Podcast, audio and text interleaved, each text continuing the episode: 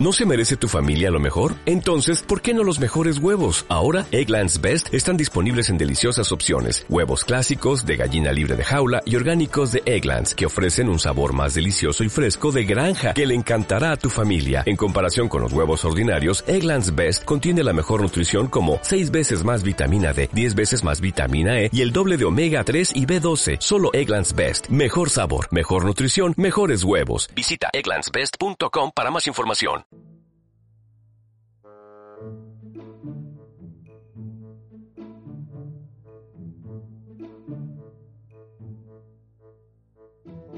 Buenas tardes, buenas noches o buenos días, ¿no, Quique? Pero bueno, antes, antes de presentarte me gustaría comentar que eres el primer, la primera persona o el primer entrevistado que va a salir en este serial, pero que ya han pasado algunos profesionales por, por mi web, pero no me quiero aventurar, Quique, pero creo que vas a ser el primero que se grabe con un audio medio razonable. Vale. que, pues, pero Vale. Como toda primera persona tiene, tiene su trampita, y es que este podcast o este serial no, no tiene, no tiene nombre. Yo Vale. tengo algunos en mente, pero me gustaría que, que al final a ver si se te ocurre alguno o te, o te gusta alguno de los, de los que yo tengo, porque claro, que me ponga el nombre, el Community Manager, quizá uno de los mejores de, de España, Bueno. pues sube como la espuma. Así que, así que no alargamos más esto, Quique. Y Vale, hombre, si se me, para mí es un honor, tío, ser el primero. Si se me ocurre algo, te digo, pero vamos, que, que yo siempre que le he puesto nombre a algo, son nombres horribles y sobre todo muy largos. Me pasa que los pongo muy largos, pero bueno, se hará lo que se pueda. Si se me ocurre algo, te puedo ayudar con tus opciones, yo encantado.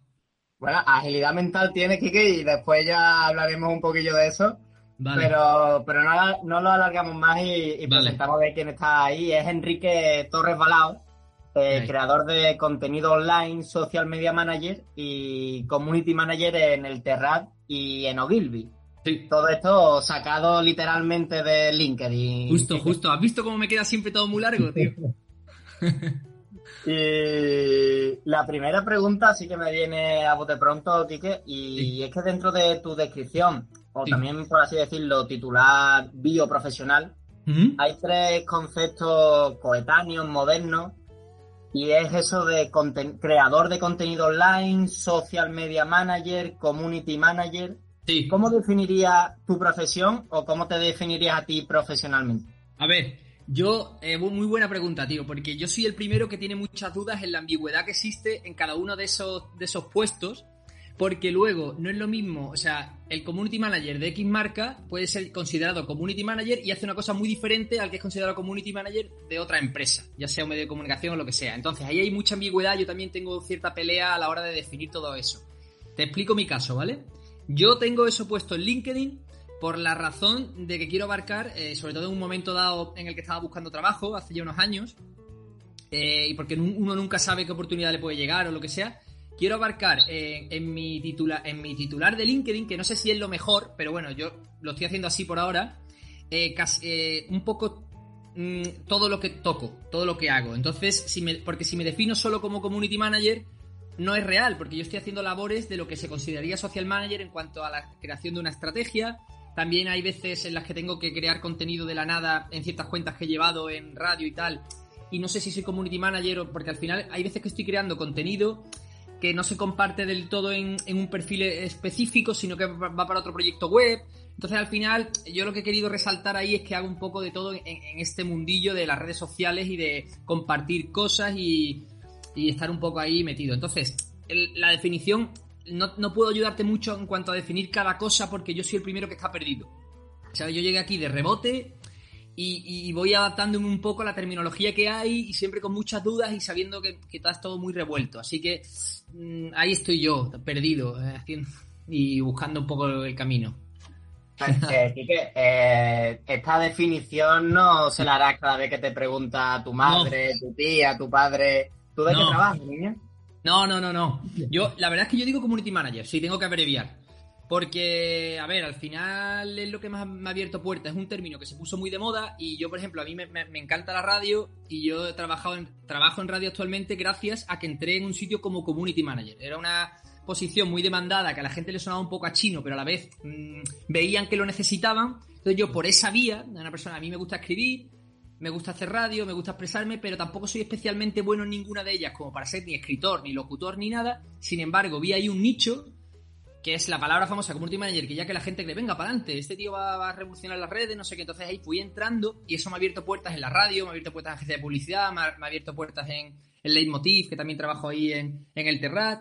Entonces al final, community manager ha sido un poco la palabra mágica, que incluso el que estaba escuchándola no sabía lo que era, del todo, pero sí que mm, eh, le va sonando y me ha abierto muchas puertas. Entonces yo si tengo que resumir, digo Community Manager. Eh, pues, y luego ya, pues Dios dirá lo que tengo que hacer.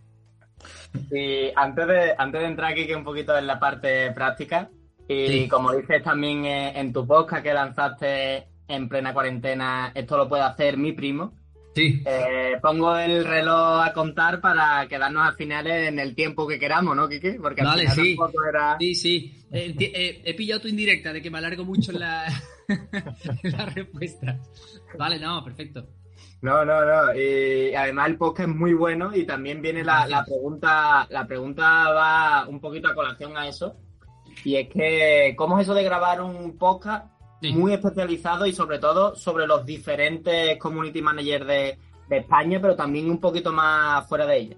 Eh, a ver, pues fue la verdad que una experiencia muy divertida, porque eh, yo lo hice porque en cuarentena todo el mundo estamos, o mucha gente estamos especialmente creativos, o teníamos de que desfogarnos por algún lado, y lo vi una buena oportunidad porque la verdad es que, siendo sincero, yo vi que tenía ya ciertos contactos eh, a los que podía entrevistar de entrada y eso me iba a dar eh, como la posibilidad de luego contactar con otros porque la labor de producción, que muchas veces no se tiene en cuenta en tele y radio, es muy importante a la hora de contactar con alguien, un perfil que te encaje, que esa persona pueda, que se conecte, etcétera, etcétera. Entonces vi que yo tenía el contacto, por ejemplo, de Alex Pinacho, que yo le conocí a través de Cruz Campo, y luego él fue una de las personas que me recomendó para Leitmotiv, etcétera, etcétera, y de varias personas del Terrat, y dije, yo teniendo estos contactos que sé que, que, van a acceder al podcast, pues luego voy a tener la posibilidad de conocer a otra gente, y, no es lo mismo ir a, a yo que sé, al community manager de Telepisa, Sonia Luna, que, es social media, y decirle, oye, mira, he hecho un podcast yo aquí en mi casa, o decirle, oye, he hecho un podcast en el que he entrevistado a Alex Pinacho, al jefe de redes sociales del Terrat y a no sé quién. Entonces eso, pues vi la oportunidad, vi que se juntó todo, tenía más tiempo libre y pues quise un poco aprender de esta gente y, también la verdad conocerles y, unir un poco pues, ese pequeño nicho para desahogarse, porque rara vez hablamos de nuestra labor, que fue algo que coincidió casi todo el mundo en el podcast, de decirme luego durante el podcast o, o después detrás, que no tenían como ese espacio para hablar un poco de su día a día de community manager, que era todo tan frenético y tan raro que, que no tenían con quién, con quién contarle su día a día. Y entonces, pues, le, para ellos estuvo bien y yo encantado, la verdad. Yo me lo pasé muy bien y aprendí y, hice contactos, que también es fundamental, la verdad. Porque al final que está muy infravalorada la, la posición o, o, el profesional de community manager, ¿no? Sí. Cada vez menos. yo creo que cada vez menos, pero si hay una doble vía. Está, eh, verdad que infravalorado en el sentido de que hay mucha gente que cree que hay gente que sí que lo infravalora bastante, e infravalora bastante en el sentido de que cree que es algo muy sencillo de hacer, que dice, bueno, al final este chaval está poniendo un tweet, está haciendo no sé qué, no sabe el, trabajo que hay detrás y el agotamiento mental que es estar todo el rato sumándose a la actualidad con un tono concreto, etcétera. Eh, y luego por otro lado también está la gente que eh, sabe lo importante que son las redes sociales y sí que está demandando ese perfil. Entonces, por un lado sí que te encuentras gente que, está como obligada a hacerlo y lo hace con un poco de mm, incredulidad y otros que están cada vez más eh, volcándose más y valorándolo más. Entonces, estamos despegando en ese sentido. Pero sí que es verdad que hay una rama que a las que les cuesta. Les cuesta valorarlo y creen que es darle un botón. Eso me lo he encontrado también. Y que hay una pregunta que, se la sueles hacer a, tus invitados en tu podcast, lo vuelvo a repetir, esto lo, puede hacer mi primo. Sí. Y, me gustaría hacértela a ti, porque yo creo que, es muy interesante y también en el propio podcast se han sacado muy unas respuestas muy, muy interesantes también. Y es cómo llega a ser eh, una persona social media o incluso como community manager pero ya desde hace tiempo, por ejemplo, en 2014, ¿no? Que empezaste incluso antes, ¿no? Sí. Pues a ver, eh, yo estudié publicidad y estaba muy perdido. De hecho, uno de los principales motivos por los que estudié publicidad es porque estaba muy perdido. La carrera dura cinco, porque yo fue el último año de licenciatura y duró cinco años. Que, por otro lado, aprovecho para decir que es excesivo cinco años por una carrera con publicidad. Pero bueno, así estaba el sistema y bueno, es lo que hay. Entonces yo estudié cinco años. En esos cinco años eh, ves muy lejos, eh, ves muy lejos ponerte a trabajar. Estás en la universidad, estás bien, estás para aquí para allá, aprendiendo muchas cosas, conociendo gente, lo vas viendo muy lejos. Y llega un momento dado en el que te ves en la tesitura de que tienes que coger unas prácticas, de que tienes que empezar a, poner en valor todo eso. Y es cuando te das cuenta que tu carrera mm, está muy enfocada a trabajar en una agencia de publicidad en la que tienen unos horarios muy locos, en la que se hace ABC, en las que los jefes son los que más cobran y tú te llevas tres años de becario, una serie de circunstancias que vas conociendo que no me gustaban. Entonces yo vi que yo quería ir para otros sitios. A mí me gusta, como te digo, escribir, me, me, gusta, me encanta la radio, intenté trabajar en radio, pero no me pagaban. Y entonces vuelvo a lo de antes. Yo vi, eh, a la vez estaba creciendo Twitter, estaban creciendo las redes sociales y vi esa figura que si ahora es ambigua, imagínate en ese momento, se decía community manager súper a la ligera, y vi que me daba oportunidades porque había muchas prácticas que iban pidiendo ese puesto, que, aunque se hiciesen cosas muy diferentes en una y en otra, te abría puertas el hecho de tener cierta experiencia como community manager en una pequeña agencia. Eh, eh, empezar a trabajar en Twitter, ver cosas, ver cosas que se hacían en Estados Unidos, y vi que era un hueco que, era el salto oportuno para meterme ahí y por fin destacar en algo mm, laboralmente. Un nicho en el que yo lo vi más divertido, no era la publicidad a la vieja usanza, era novedoso, yo era muy usuario incluso de Twenty, de Facebook y tal y poco a poco, cada vez que me presentaba a, una oferta de trabajo, eh, me fui presentando como community manager, como mm, creativo en redes sociales, tal. Y se fue acercando el hueco hasta que estuve en una agencia de publicidad que ya buscaban community manager puro y duro, que lo que me dedicaba era eh, a pymes, hacerles, eh, el Twitter de una pymes, haciéndole una publicidad al día muy simple. Y al final te ves que en tu currículum, cuando casi nadie tenía experiencia como community manager, tú, que realmente lo que, era, lo que había hecho era cuatro cosas, sí que estaba como encaminado hacia allí. Entonces ya fui, tomando, porque ya empieza a tener una edad, ya quiere ganar dinero y ya te hablo de la parte práctica, todo, estoy quitando todo el romanticismo. Y te vas y estás diciendo, joder, esto a mí me está abriendo puertas. Encima, cada vez más empresas, más ámbitos necesitan una figura de este tipo. Entonces ya fui especializándome, hice cursos, me fui volcando, fui eh, y vi la oportunidad de encontrar un camino ahí laboral. Y entonces sí que me lo tomé en serio y sí que fui creando camino yo, eh, con cursos, eh, volcándome, exagerando los currículum, que eso lo ha hecho todo el mundo, y al final, pues fui entrando en sitios siempre con la, con la cosa de que era un community manager. En algunos sitios sabían lo que eran y me corregían y aprendía, y en otros no tenían ni idea, y yo tenía un poco que hacer el papel, aprender y, tener mi propia iniciativa. Y fue un camino así, un camino, pues, para ser práctico, cuando me di cuenta que mi carrera no valía para nada y que me, me esperaba un, una carrera laboral muy jodida. Eh, tocó la crisis, era un momento que había que un poco reinventarse y yo vi ese camino, lo vi ahí abierto y tiré para adelante. Es un momento como el actual también. Sí, es como el actual, muy parecido, incluso peor en el sentido de que está el tema de la salud y de que el turismo, que es lo que salvó un poco al país, eh, está jodido, pero bueno, sí, tiene similitudes y, y, es verdad, suena muy a Risto Mejide, que son cosas así que a mí, la verdad que no me apasionan, pero es verdad que uno se reinventa en, en, los momentos duros. No se da ni cuenta, no creo que sea un momento inspirador en el que uno ve que se abre el cielo y no, no. Pero se va dando cuenta que conforme va abriendo camino, cuando uno mira hacia atrás se da cuenta que casi sin darse cuenta, eh, valga la redundancia, eh, se ha abierto camino y, se ha reinventado. No es algo que tú eres consciente en el momento, pero al final la, propia necesidad te hace reinventarte y encontrar caminos que en el momento no los ves, pero miras atrás y dices, joder, ¿cómo me busqué yo mi hueco? Eh, más o menos eso estaríamos hablando del año 2014, 2013, Quique, cuando empezaste. Mm, más 2014-2015, porque yo acabé la carrera en 2013. Yo ahí ya había hecho prácticas y sí, había hecho alguna cosa de con redes sociales, pero muy poco. Y sí, 2015. 2015 fue cuando entré en mi primera agencia, que eso también estaba muy, muy en auge, agencia digital que era más el tema SEO, SEM, tal y cual. Y ahí no hacía nada de community manager, pero sí que ya ibas viendo cómo las redes sociales tenían importancia, te ibas enterando y, y sí que lo fui descubriendo ahí. Pero sí, 2015, pongamos, más o menos. Porque eh, haciendo un poquito también mención al LinkedIn eh, eh, de antes, he visto que, tu trayectoria es bastante interesante y es muy diversa. Desde pequeñas empresas, startups, incluso emprendiendo hasta el día de hoy que, estás en, dos grandes o dos de las grandes marcas de España. Sí. Me gustaría preguntarte, Quique, que, o qué es lo que destacarías del inicio de ese año 2014 o justo después de, acabar la carrera ¿Y qué es lo que destacarías ahora del momento actual? En, personalmente, como o sea, en el... Profesionalmente, profesionalmente. Sí, vale. Eh, ¿Quería que decías o a nivel general o mío? Vale, mío. Pues, eh, a ver, del principio destaco, porque además viene un poco a coalición, eh, que yo, eh, cuando empecé, por ejemplo, en Lookup, que era una empresa de outplacement, que es una empresa que se dedica, se dedica sigue vigente, a recolocar personas de que ya tienen a lo mejor una extensa carrera laboral y se quedan en paro, que no es lo mismo el que está empezando y tal, sino una persona que a lo mejor tiene 25 años de experiencia y de repente se queda en paro, y les enseñan a buscar trabajo, que es un trabajo en sí.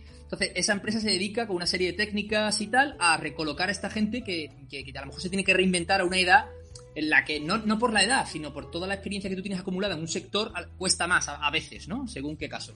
Y ellos se dedican a esta labor que a mí me parece, la verdad, que es muy bonita.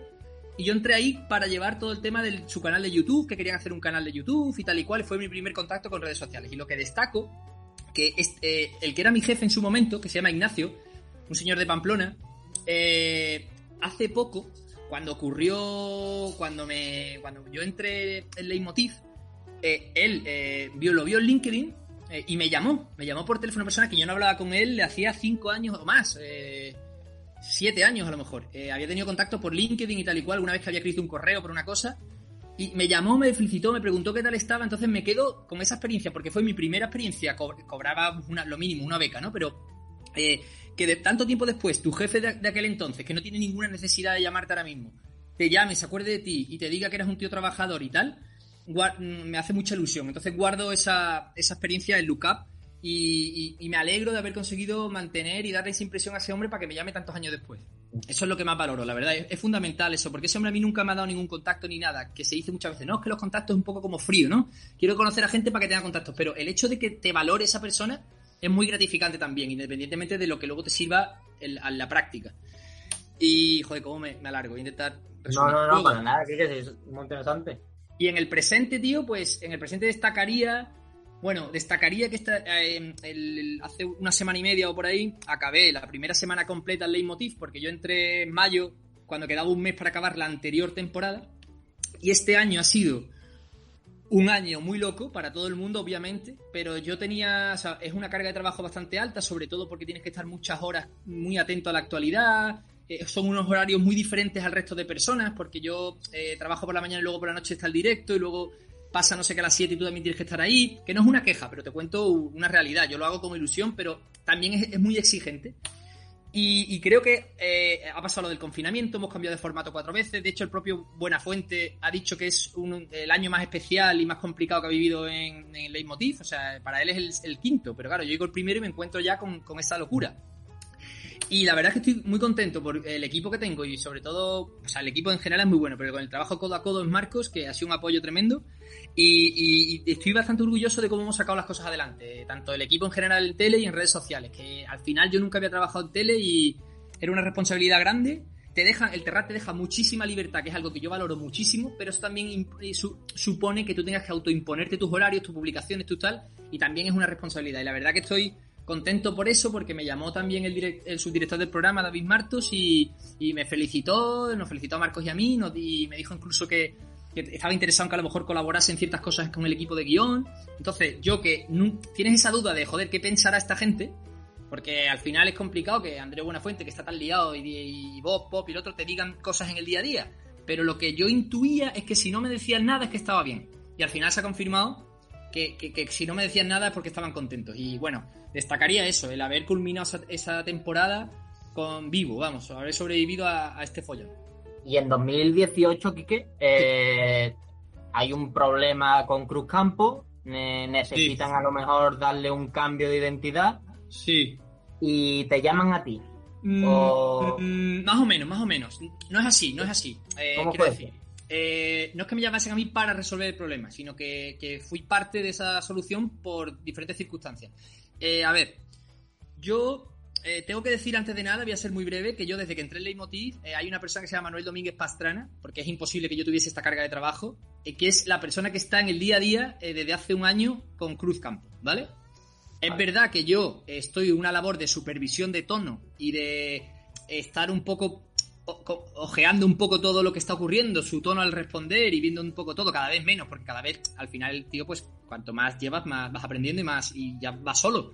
Pero sí que tengo esa labor y luego también, por ejemplo, cubrirle en vacaciones, todas estas cosas que al final hacen falta. Y por ejemplo, yo, por ejemplo, lo que pasó hace poco con Ojeda estaba yo porque estaba él de, estaba él fuera y tal. Pero quiero dejar esto claro porque en otras veces que he hablado de este tema, no lo he dejado claro y quiero que se sepa que yo actualmente soy uno de los community managers de Cruz Campo, pero que el principal ahora mismo, a día de hoy, es Manuel Domínguez Pastrana. Yo tengo una labor más de social media, por llamarlo de alguna manera, oteando un poco lo que está ocurriendo. Pero bueno, sí, 2018.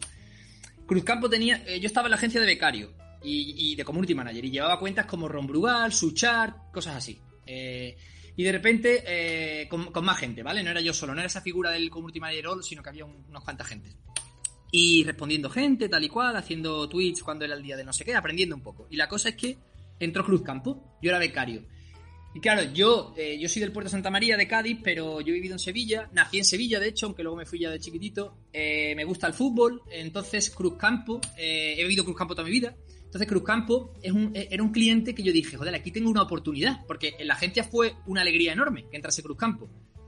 Sí, y todavía no sabía ni el problema que había en Twitter, ¿eh? Simplemente por, por las dimensiones que un cliente que al final es Heine. Y tal y cual. Y, y Cruz Campo por sí solo, que también es, una institución.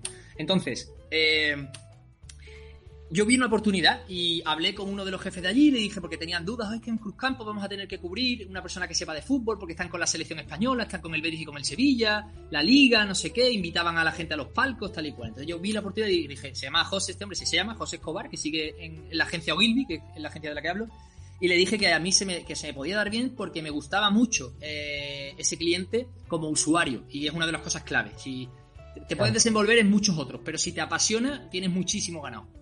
¿Qué es lo que le pasa a Manuel, este hombre que te acabo de hablar? Que por eso es el, eh, es el candidato que vimos idóneo, porque es un tío de Sevilla que le apasiona Cruz Campo, le apasiona el fútbol, entonces, aparte de otras cualidades muchas, eh, es, clave. Entonces, ¿qué pasa? Que una vez nos metimos ahí, yo estaba de becario, la cosa fue más o menos bien, luego yo tuve una oportunidad en la radio, que era otro cliente de la agencia, y me fui, tal y cual, y de repente yo, yo había luchado bastante con el equipo de social media y yo de la agencia por plantar cara a los insultos en Twitter habíamos luchado con el cliente, porque al final en la agencia está la figura de tú como agencia, y luego está el cliente que es Cruz Campo, la gente que trabaja en Cruz Campo, que también tiene su gente de redes sociales, de tal y cual, y tú, tú estás ahí ofreciéndole un servicio y tú vas opinando y aconsejando, ¿no? Y nosotros decíamos, mira, tenemos que responder, tenemos que plantar cara desde el humor, todo esto que ahora se ve, fue una cosa que empezó muy poco a poco, de manera muy tímida, fuimos con una compañera Elena y yo, que, que también estaba muy metida ahí, a intentar sugerírselo al cliente. Le hacíamos ejemplos, cogíamos tweets de insultos que se habían viralizado y hacíamos nosotros en una captura, en un PDF, una presentación, una posible respuesta para que viese los ejemplos. Pero claro, dar ese paso, ser una empresa que se callaba totalmente, a ser una empresa que contestaba, es un paso muy complicado. O sea, hay que ser muy valiente como cliente para, para, para dar ese paso. Y cuando yo estuve en la radio, tal y cual, no sé qué, resulta que otra persona que había cogido un poco el relevo y los creativos, eh, Juanpe, Javi, Senovilla, un montón de gente, que, estaban allí también peleando en ese, en ese sentido, eh, vieron que el cliente por fin, porque en Heineken también hay mucha rotación y depende de quién te pille, quería dar el paso, quería dar el paso de empezar a responder en redes sociales. Entonces se acordaron de mí, porque yo también mantenía el contacto con ellos, porque sabían que yo había un poco eh, estado en ese origen y vieron que ya que necesitaban a alguien, se acordaron de mí. Entonces me llamaron para que yo, eh, o sea, ellos crearon un tono, ellos pusieron millones de ejemplos, y ellos me llamaron para que yo un poco lo, pusiese en práctica, todo eso que ya habían trabajado ellos. Entonces sí que me llamaron para esa, yo era esa parte de ese equipo, o sea, necesitaban una persona y, pensaron en mí. Entonces yo eh, coincidió todo porque justo en la radio el programa se había cancelado, tal y cual, era en M80 Radio, una radio que desapareció y tal y cual. Y, y, me, y me incorporé, me incorporé aquí. Y entonces sí fue el boom en el que empezábamos a responder, con todo este trabajo que ya habían hecho estos creativos, Javi, eh, Juanpe y más gente. Pablo, Guille, etcétera. Entonces yo ahí empecé a responder. Entonces ahí empezaron a viralizarse muchas eh, respuestas, porque, pues eso, pues eh, nos dieron mucha cancha libre y hubo muchas respuestas que también chocaban en esa época. Estaba el boom de los community managers que habían hecho cosas, como de Telepizza, con Messi, tal y cual. Y chocaba mucho como una marca eh, que la, cuando el, lema de todo el mundo era ignorar a los trolls, eh, el, famoso Don Feed de troll, de repente una empresa empezaba a, hacer eh, casi su mayor virtud en Twitter, o su personalidad en Twitter era plantarle cara a esa gente con sentido del humor, sin enfadarse, asumiendo que hay gente a la que no le gusta y sacando pecho por toda esa gente que también le encanta y que incluso se tatúa, porque Cruzcampo es que no, hay término medio, o la, o la odian o se ponen un tatuaje en el hombro de, de Gambrinus. Entonces, era sacar pecho por esa gente y a la vez no dejar que nos, que nos, joder, que nos vapuleasen de gratis. O sea, en plan, vale, esto es un juego, esto es, esto es Twitter. No pasa nada, no vamos a tomárnoslo a pecho pero vamos a pelotear un poco, vamos a, coger esta oportunidad y decir, joder, aquí estamos nosotros y detrás de esta marca hay gente, gente que está orgullosa y que, y que, y que se ríe de estos chistes también. Entonces eh, fue un poco humanizar a la marca en ese sentido. Y eso fue lo que ocurrió. Y fue cuando empezó a despegar todo lo que, lo que ocurre a día de hoy con Cruzcampo. Porque también, Quique, al final, eh, esto ahora diciéndolo en 2020, eh, es muy bonito y es muy interesante, pero claro, ese momento en el que lanzas el primer tweet, esa primera respuesta a un troll o un tweet viral, eso tuvo que ser también un poquito nervio, ver cómo iba a reaccionar. Es que lo que ocurre aquí también es que lo que no se ve, lo que no se ve, por eso también es muy injusto cuando solo se personaliza en el community manager de Cruzcampo, ¿sabes? Porque, por ejemplo, ahora que estamos dos, eh, ¿Quién lo ha hecho? Pues no sé, no es él. Y luego detrás tenemos lo que te iba a decir, un equipo, tanto en la agencia como en, como en el propio cliente, donde al principio, en, sobre todo al principio, ¿vale? Ahora eso ya ocurre menos. Tienes lo que tú dices, muchas dudas, muchos nervios y no sabes si te puedes meter en un problema. Porque hay que hilar muy fino entre saber reírse de uno mismo y hacer una respuesta más o menos graciosa o más o menos tal, a que parezca que quieres humillar a alguien o que parezca que, te has enfadado. Entonces, es, es, muy fina esa línea. Entonces, detrás hay un trabajo que no se ve de gente que que propone cosas, que se hacen ejemplos, que, se, que, se hace mucho ejercicio de a, esto, a estos 20 no vamos a responder. No se va a responder, pero vamos a cogerlos, vamos a sacarlos de Twitter, vamos a escribir, eh, tenerlos en un documento y vamos a hacer ejercicios de pelotear de cómo responderíamos, de cuál podría ser la respuesta. Todo ese trabajo que hay detrás es un trabajo muy importante que, que, ahora se hace menos porque ya está más manido, que también, ¿eh? Que también cada vez que, hay que publicar una cosa hay una validación. No, las respuestas no, las respuestas tenemos ya más, cancha ancha, pero porque la cancha ancha viene por todo el trabajo que hay detrás. No es a lo loco, es porque ya hay unas bases tan asentadas que, esa, que ese margen, porque claro, la espontaneidad de las respuestas, como quieras tú cerrarla en, un, en una validación de tres personas, es imposible, mueres, porque en Twitter hay que estar en el momento. Pero por eso, por ese trabajo previo de tanto, de tantos meses, de tanto esfuerzo, tanto equipo, tanta gente que ha propuesto cosas, cosas que han salido mal, rifirrafes que ha habido en Twitter que yo me tomaba cosas a lo personal y me decían, oye, esto no puede ser, o sea, tú has contestado aquí, luego no te lo tomes como para ti, saber salirte un poco de eso y bueno, después de todo ese trabajo, que habla un poco de lo que tú dices, pues sí que, ya tenemos em, tenemos más control sobre ese tema. Eh, siguiendo con la estrategia, intentando también liderar un poco el tema, o sea, no solo la respuesta, sino hemos llevado ese tono a las propias publicaciones iniciales. Antes había en Twitter había mucho de foto con un tío bebiendo una cruz campo, eh, eslóganes muy bonitos, estaba todo un poco como más anclado en, el pasado. Y ahora oh. sí que el tono de Twitter también es, las publicaciones normales, salvo dos o tres que tienen que ser más institucionales, son también con ese tono. Y, hemos llegado a este punto eh, gracias a todo ese trabajo que hay detrás de, un montón de gente. Que eh, la profesión también de, social media, la persona dedicada a redes sociales o un profesional más más creativo en cuanto a contenido está en alza. Sí. O, la verdad que se está buscando muchos profesionales recién graduados de periodismo, comunicación audiovisual, eh, incluso publicidad o, fundamentalmente publicidad, encuentran ahí su, su rinconcito para a lo mejor resguardarse un poquito de esos medios de comunicación tradicionales.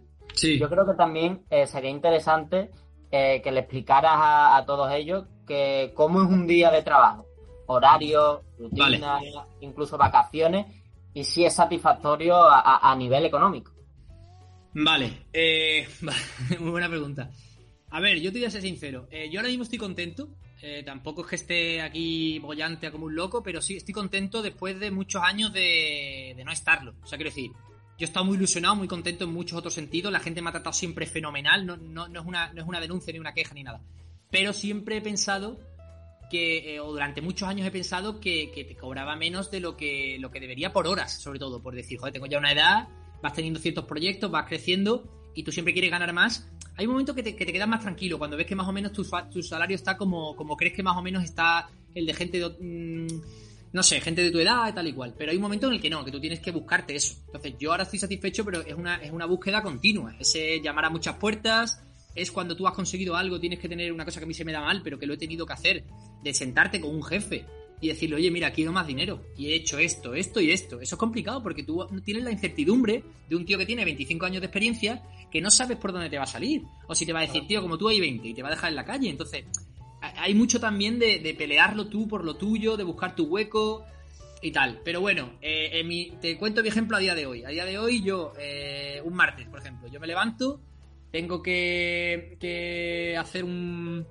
responder, eh, no todos los días de la semana, solo en mi caso solo dos, el otro Manuel, a un, a un pequeño report de Cruz Campo en el que nos envían síntesis, que es una, otra agencia que nos envía como un, un resumen de cómo ha ido el día anterior en Cruz Campo en cuanto a sentimiento, negatividad, tweets que han destacado, tal y cual, para tener como una, una visión global que muchos de ellos ya los hemos visto, sobre todo ahora Manuel, en el propio Twitter, pero bueno, para tener una, una recopilación y responder si, si, vemos que está bien, que o no hay que modificar algún tweet o algo que creemos que no está bien puesto porque no es negativo por el contexto tal, y a dar una pequeña validación, que eso lo que me hace a mí es ver un poco cómo está todo de Cruz Campo. A partir de ahí me pongo a, como yo la noche anterior me ha costado muy tarde, porque está el directo de Leitmotiv en el que he tenido que publicar unos tweets que dejo programado solo porque si no por la noche es que estoy ya muy cansado. Dejo solo programado el de las 9 y media de la mañana, que es el primero con el que abro el día, Twitter, Facebook, Instagram. Y ya me pongo a coger el, contenido del programa anterior que ya he cortado con mi compañero Marcos, que es el que me, yo le digo, oye, de minuto a minuto. Él me dice, bueno, mejor este minuto, tal, hacemos un compendio y sacamos un contenido que tengo yo en Twitter Studio y tal. Y voy programando la mañana, miro la actualidad y voy sumándome a tendencias con el propio contenido del programa. Y entonces estoy ahí a lo mejor de, te digo, de 10 a 12, 12 y media eh, pues liado con esto. A lo mejor en Cruz Campo un día es muy simple porque ha respondido Manuel y yo no he tenido que hacer nada y está un día tranquilo y otro día hay 400 cosas, una propuesta que hay que enviar y un no sé qué. Y el Leitmotiv igual, es un día muy tranquilo que publica el eh, programa los dos vídeos que tiene de la entrevista del día anterior y de una cosa de Berto y otro día que ha pasado no sé qué con Pedro Sánchez o no sé qué con Rajoy o lo que sé con quien sea y tienes que estar eh, creando un hilo, sumándote aquí, eh, haciendo, se te ocurre una story y entonces tienes que cortar el vídeo, ponerlo, modificarlo. Entonces, al final, pues eso, de 10 a 12 y media de media. Luego tengo, por así decirlo, es que un martes especialmente duro. Tengo de 12 y media a 3, digamos, mi tiempo libre del día, o sea, es ese, el martes, que en el que como, voy al gimnasio si quiero, o me doy una vueltecita, o lo que sea. Y o me veo una película. Y luego a partir de las 3, 4 eh, ya tengo que pensar en, irme a Tres Cantos. O sea, hace tiempo que no, porque ha estado lo de trabajar en casa, pero te digo, en circunstancias normales, a Tres Cantos, que es donde están los estudios de Movistar, porque el programa se suele grabar a las 6 y media, 7. Llego allí, eh, tenemos todo el contenido de la promoción del invitado del día, el resumen del día anterior, sumarte alguna tendencia que haya más porque tienes que estar todo el rato metiendo contenido te, enteras un poco de cómo va el guion y de lo que van a hacer, por dónde va a ir el programa de hoy, y luego se graba. Yo durante la grabación tengo que estar atento a eh, todo lo que se graba para luego, junto con Marcos, que es mi compañero de motiv, sacar los GIFs, los cortes, los vídeos, los destacados, todo lo tengo que tener ahí para luego volver a hacer dos o tres tweets de esta noche, no sé qué, no sé qué, no sé cuántos. Siempre digo tweets, pero en, en este caso en todas las redes. Y luego llego a casa eh, desde tres cantos eh, llego a las nueve y media más o menos, ceno y ya me tengo que poner a programar lo de esa noche y el primero de la mañana siguiente. O sea, es bastante frenético, la verdad. Es, es un horario bastante. Porque además tienes que estar todo el rato con la mente en eso. Entonces, la verdad es que desgasta bastante. Pero ¿qué pasa? Yo sé que son unos años, sé que es una oportunidad muy buena, sé cómo está el mercado laboral, sé que a las olas hay que subirse. Me, encanta el tema del humor. Entonces, eh, me, siento muy, muy gratificado que una gente así confíe en mí. Entonces, eso compensa todo este horario un poco frenético. Que por cierto, quiero dejar claro que podría ser menos frenético. O sea, yo podría dejar Cruzcampo o dejar Leitmotiv o dejar lo que hago en la radio o dejar otras tonterías que me pongo a hacer yo por mi cuenta. Pero yo ahora, con la edad que tengo, he visto un buen momento para coger todo este trabajo. ¿Qué quiero decir con esto? Que no es rollo, uh, que explotación. No, no, no. Si yo divido cada trabajo y lo separo, sería un horario muchísimo más sencillo. Por eso me está ayudando Manuel, por eso en la radio me está ayudando otro chaval, etcétera. Yo me he organizado de tal manera que al ser autónomo, pues mm, voy haciéndolo así. Pero que si en un momento dado yo no pudiese más, yo podría renunciar a alguna cosa. O sea que es voluntario. Eh, toda esta carga de trabajo es voluntaria, por así decirlo. Y nada, eso sería un poco el, día loco, tío. la verdad que sí, ¿eh? Aquí en Sevilla a lo mejor de dos y media, tres y media no te puedes dar una vueltecita. Claro, eso también, bueno. En Madrid, yo, yo que ahora estoy en el puerto de Santa María, que, ah, que de donde soy yo, pero en Madrid, que es donde vivo, mm, en verano también pega fuertes ahora. Pero bueno, en invierno pues aprovecho y hago algo. La verdad que sí, un poco loco, pero bueno, yo, qué sé. Luego, también es verdad que, que, es de lunes a jueves, que luego el viernes solo hago dos horitas por la mañana para no matarme el jueves, y luego ya desconecto en teoría hasta el lunes. Entonces eso también, eso también te lo compensa por otro lado. Hombre, claro. Claro. Y, y Quique, Sí. Llevas diferentes, llevas diferentes marcas, como hemos estado hablando, eh, Cruzcampo, Leitmotiv, pero a mí me ha gustado también eh, dos, dos, empresas o incluso un acontecimiento que te tocó cubrir, eh, los Goya y también el Hoy por Hoy, si no me estoy equivocando. Sí, en una cosa, a lo mejor, a lo mejor no es que te estés equivocando, sino que yo lo he puesto mal en LinkedIn. Fueron los Ondas. Ah, los Hondas. Pues A, lo mejor te estoy haciendo un favor, ¿eh, eh No, mucho mejor los Goya, sí, pero los Goya no, ojalá. Eh, fueron, los fueron los premios Honda de radio. Y fue muy interesante también. Y además fueron en Sevilla. Eh, bueno, eh, te, cuento un poco, ¿no? Sí, a, mí me gustaría también que nos contara un poquito de eso y también cómo se lleva el cambiar a lo mejor de un tono más humorístico, más gracioso en Cruz Campo y Leitmotiv a institucional en los ondas y informativo quizás en el hoy por hoy, ¿no? Sí, pues sí, de verdad que eh, eso es clave. Es, eh, hay que ser bastante polifacético en ese sentido. Eh, porque en el propio leitmotiv es, es, casi todo humor. A lo mejor te viene Corona si te suelta una auténtica barbaridad. Pero luego a lo mejor estás entrevistando a alguien que te está contando algo de un documental serio sobre Filipinas. De gente que pasa hambre. Entonces, tampoco te va. ¿Sabes? Tienes también que distinguir en, la propia cuenta de leitmotiv tienes que hacer esa distinción. Y a ver, eh, pues si quieres te contesto primero a esto. El, hoy por hoy eh, y en los Ondas, eh, bueno, en los Ondas no fue tan institucional, porque en los Ondas, por un lado, sí que tienes que dar los premios más serios, que le dan a la gente así un poco que no vas a estar todo el rato de cachondeo, que sí que tienes que limitarte a poner. Yo tenía que. Yo fui solo allí con un iPad Iba con Tony Garrido, que era mi, jefe hoy por hoy, él fue el que me recomendó porque justo él estaba en ese momento, era el presentador de la gala ese año. Y bueno, pues fui con mi iPad a Sevilla, un hotel muy lujoso, eh, porque nos hospedaron a todos en el mismo. Entonces, ese año Alejandro Sanz se llevaba el, el Onda honorífico. Entonces, claro, tú tienes que meter en un sitio a Alejandro Sanz y en el, mismo sitio me tienes que meter a mí, pues eh, yo soy el que triunfa, ¿sabes? No se llevan a Alejandro Sanz a, a mi nivel. Entonces, fui a un hotel espectacular. Y allí pues teníamos que cubrir desde todo el día, desde por la mañana, en Sevilla, desde que llegaba, porque llegamos el día anterior, creo recordar. Eh, pues yo me fui a darme un paseo por Sevilla, hice unas cuantas fotos de la ciudad y fui como comentando ya con el hashtag que se acercaban los premios. Y luego fue la gala, fue un montón de gente, eh, Alejandro Sanz, un montón de... Y pues tuve que narrar un poco la gala en directo. Eh, iba subiendo un tío, me iban pasando una foto de un fotógrafo, iba comentando en Twitter con un hashtag y luego también, eh, eso, el tono era más serio cuando tenía que dar un premio real y decir ha ganado esta persona por este documental y tal, y luego, luego actuaba ahí la vida moderna. O sea, los, eh, cuando van juntos los tres, aunque no es el programa de radio, pero hacen como una especie de trío cómico que también se llama La Vida Moderna, Ignatius, Keke y Broncano, y actuaron allí. Entonces, claro, pues si Ignatius se quitó la camiseta, pues también me daba ese margen para ya acabándola esto, pues poner algún meme. Uno de Carlos Vives, que me pasaron una foto Carlos Vives muy serio. Entonces, puse, ojalá ese señor, no me cruce ese señor bailando luego en el cóctel, ¿no? Y era Ignatius y también me dio margen a hacer tonterías.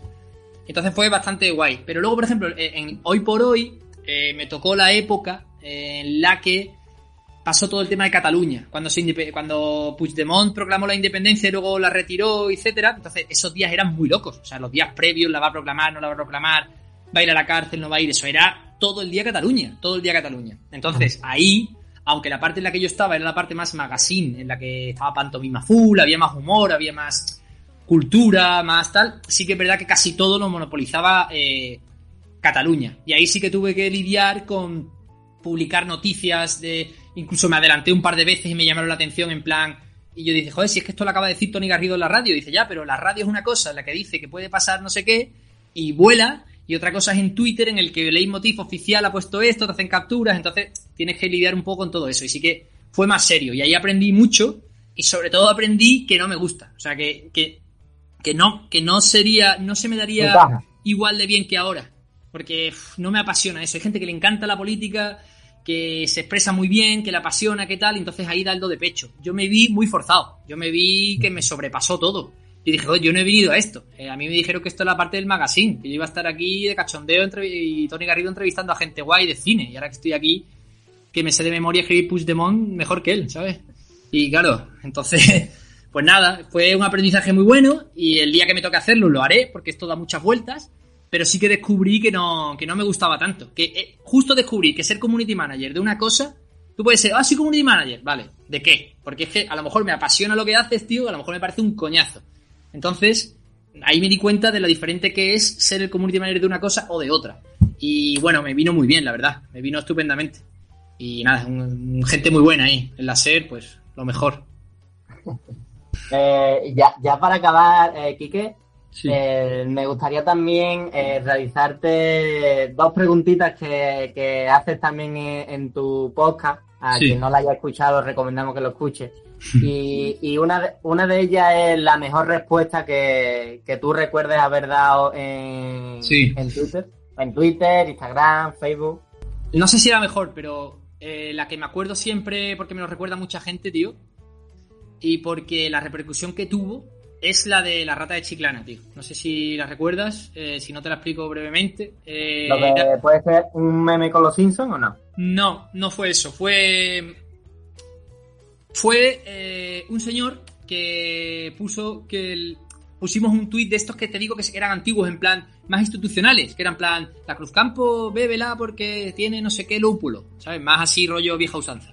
Y entonces vino un tío, respondió a ese tuit eh, y dijo algo así, hizo se le ocurrió mucho, hizo una descripción negativa de Cruzcampo, de, de los ingredientes de Cruzcampo, muy currada y muy elaborada, pero muy bien, o sea que yo me reí.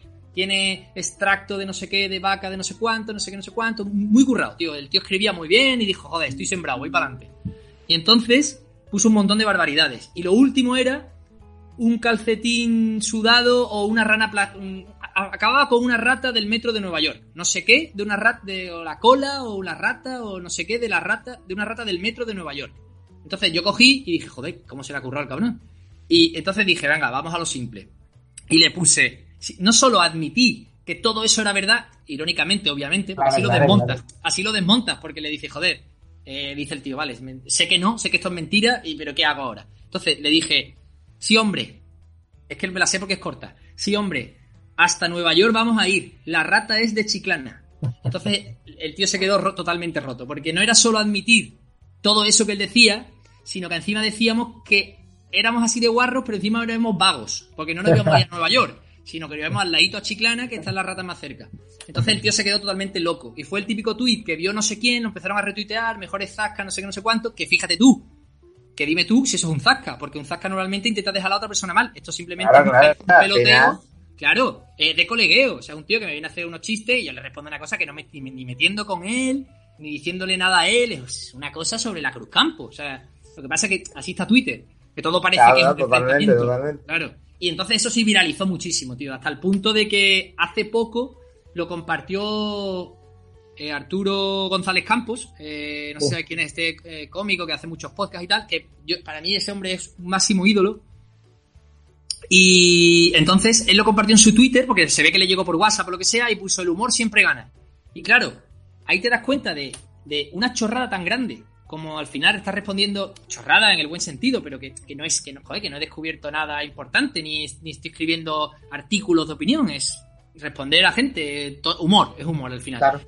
Que una persona que yo admiro así publique en su Twitter esa captura, una cosa que he escrito yo, dice, joder, ¿hasta dónde está llegando esta chorrada? ¿Sabes? Entonces, eh, una vez más digo, joder, eh, qué bien la figura esta ambigua del community manager, qué de puertas me ha abierto. Porque yo, por ejemplo, hablé con él, le puse, joder, qué honor que tú lo menciones. Y el tío cogió, eh, me empezó a seguir, luego él ha ido a Leitmotiv y tal. Entonces, que yo tenga la opción de conocer a esa gente, aunque sea brevemente, por esta chorrada de, la rata de Chiclana o de decirle otra cosa a otro, pues dice, joder, pues qué, lejos ha llegado la tontería.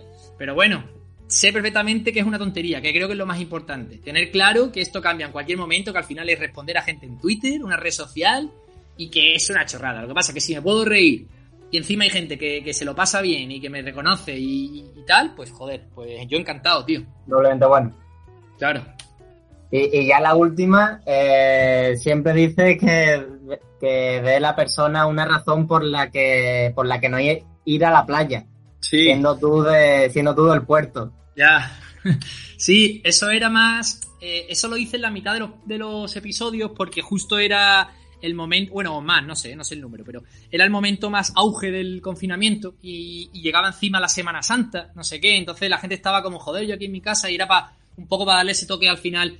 ¿Y motivos para no ir a la playa? Bueno, para mí el principal es, eh, porque me pasa siempre, tío, es quemarme. O sea, yo lo paso fatal porque todos mis amigos quieren ir a unas horas malísimas a las 3 de, a las 3 en la playa. Digo, ¿cómo vamos a ir a las 3 de la playa, chiquillo?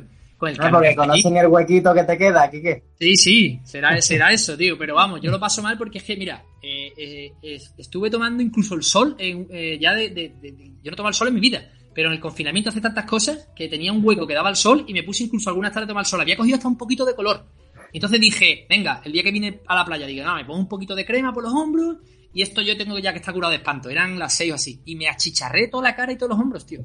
Entonces siempre caigo. Soy una piel muy blanca y eso me hace. Es un motivo para decir, no me voy a quedar en casa. Pero al final la playa tiene muchas cosas buenas, tío. De hecho, el, eh, este sábado estoy organizando con un amigo un torneo de petanca, tío. En la playa de aquí del puerto. Eh, es verdad, ¿eh? Y nada, eh, así que la playa también está guay. Tiene sus cosas buenas. Y Quique, eh, ya la, última ya y como antes de despedirnos te dije, eh, a ver si ah. damos con un nombre al programa. Yo te voy a, lanzar algunos que, tengo aquí y a ver si y a ver si alguno te, te encaja. Vale. Eh, lo conocerás en LinkedIn, una cosita así fresquita. Guay. usted primero y ya un, guiñito al primer invitado con, con voz y es la última y nos vamos. Ya nos vamos, tío. Pues este último era, eh, lo encontrarás en LinkedIn. ¿El, segundo cuál era? Eh, usted primero. Usted primero. Pues creo que el último es el que más me convence, ¿eh? eh no, solo por, e, no solo por ese guiño que agradezco mucho, sino porque es una frase, joder, que simboliza muchas cosas, ¿no? En plan, la amistad, porque eso cuando lo dice siempre. Casi siempre se dice de cachondeo, porque nunca es la última, o ni la penúltima. siempre es la penúltima. Y siempre se dice en un momento bueno. Si es un momento bueno en que estás contento con amigos, en una cena, tomando cerveza, representa mucha alegría y ese título, ¿sabes? Es una frase muy cortita, muy simple, pero es eso, esos momentos en los que no sabes irte o no, que estás muy feliz. Yo lo veo un buen título, tío. Ese es el que, me, el que más me convence. Ahí, ahí nos vamos a quedar y nos ha dado la bendición el gran community manager de Leitmotiv y el social media ahora de Cruz Campo. Así que Quique o Enrique, eh, muchas gracias por pasarte por aquí y un placer. muchas gracias a ti, tío, Javi. Una cosa, bueno, te llamo Javi, Javier. Sí, sí, sí, totalmente. Si, yo te si yo te puedo llamar Quique. que quería decir, porque he mencionado a muchísima gente en el podcast, pero hay dos personas que trabajan muy a día a día en el equipo de social media, que son eh, Javier John y Enrique. Enrique es un chaval venezolano. Eh, no sé por qué he dado ese dato. Siempre, estamos, le llamamos muchas veces venezolano y tal, que esa gente son, tanto Manuel como ellos dos en el equipo social, o sea, es eh, fundamental en todo lo que ocurre en Twitter, en Cruz Campo. Así que quería mencionarles también, porque en el contexto no me ha salido mencionarles porque no he hablado en concreto de ellos, pero bueno, quería que se supiese. Ahí quedan ellos dos también. Y, pues muchas gracias y un abrazo y ten cuidado con el sol. Venga, igualmente, tío. un fuerte abrazo. Hasta luego. ¿No te encantaría tener 100 dólares extra en tu bolsillo? Haz que un experto bilingüe de TurboTax declare tus impuestos para el 31 de marzo y obtén 100 dólares de vuelta al instante. Porque no importa cuáles hayan sido tus logros del año pasado, TurboTax hace que cuenten. Obtén 100 dólares de vuelta y tus impuestos con 100% de precisión. Solo con Intuit TurboTax. Debes declarar para el 31 de marzo. Crédito solo aplicable al costo de la presentación federal con TurboTax Full Service. Oferta sujeta a cambios o cancelación en cualquier momento.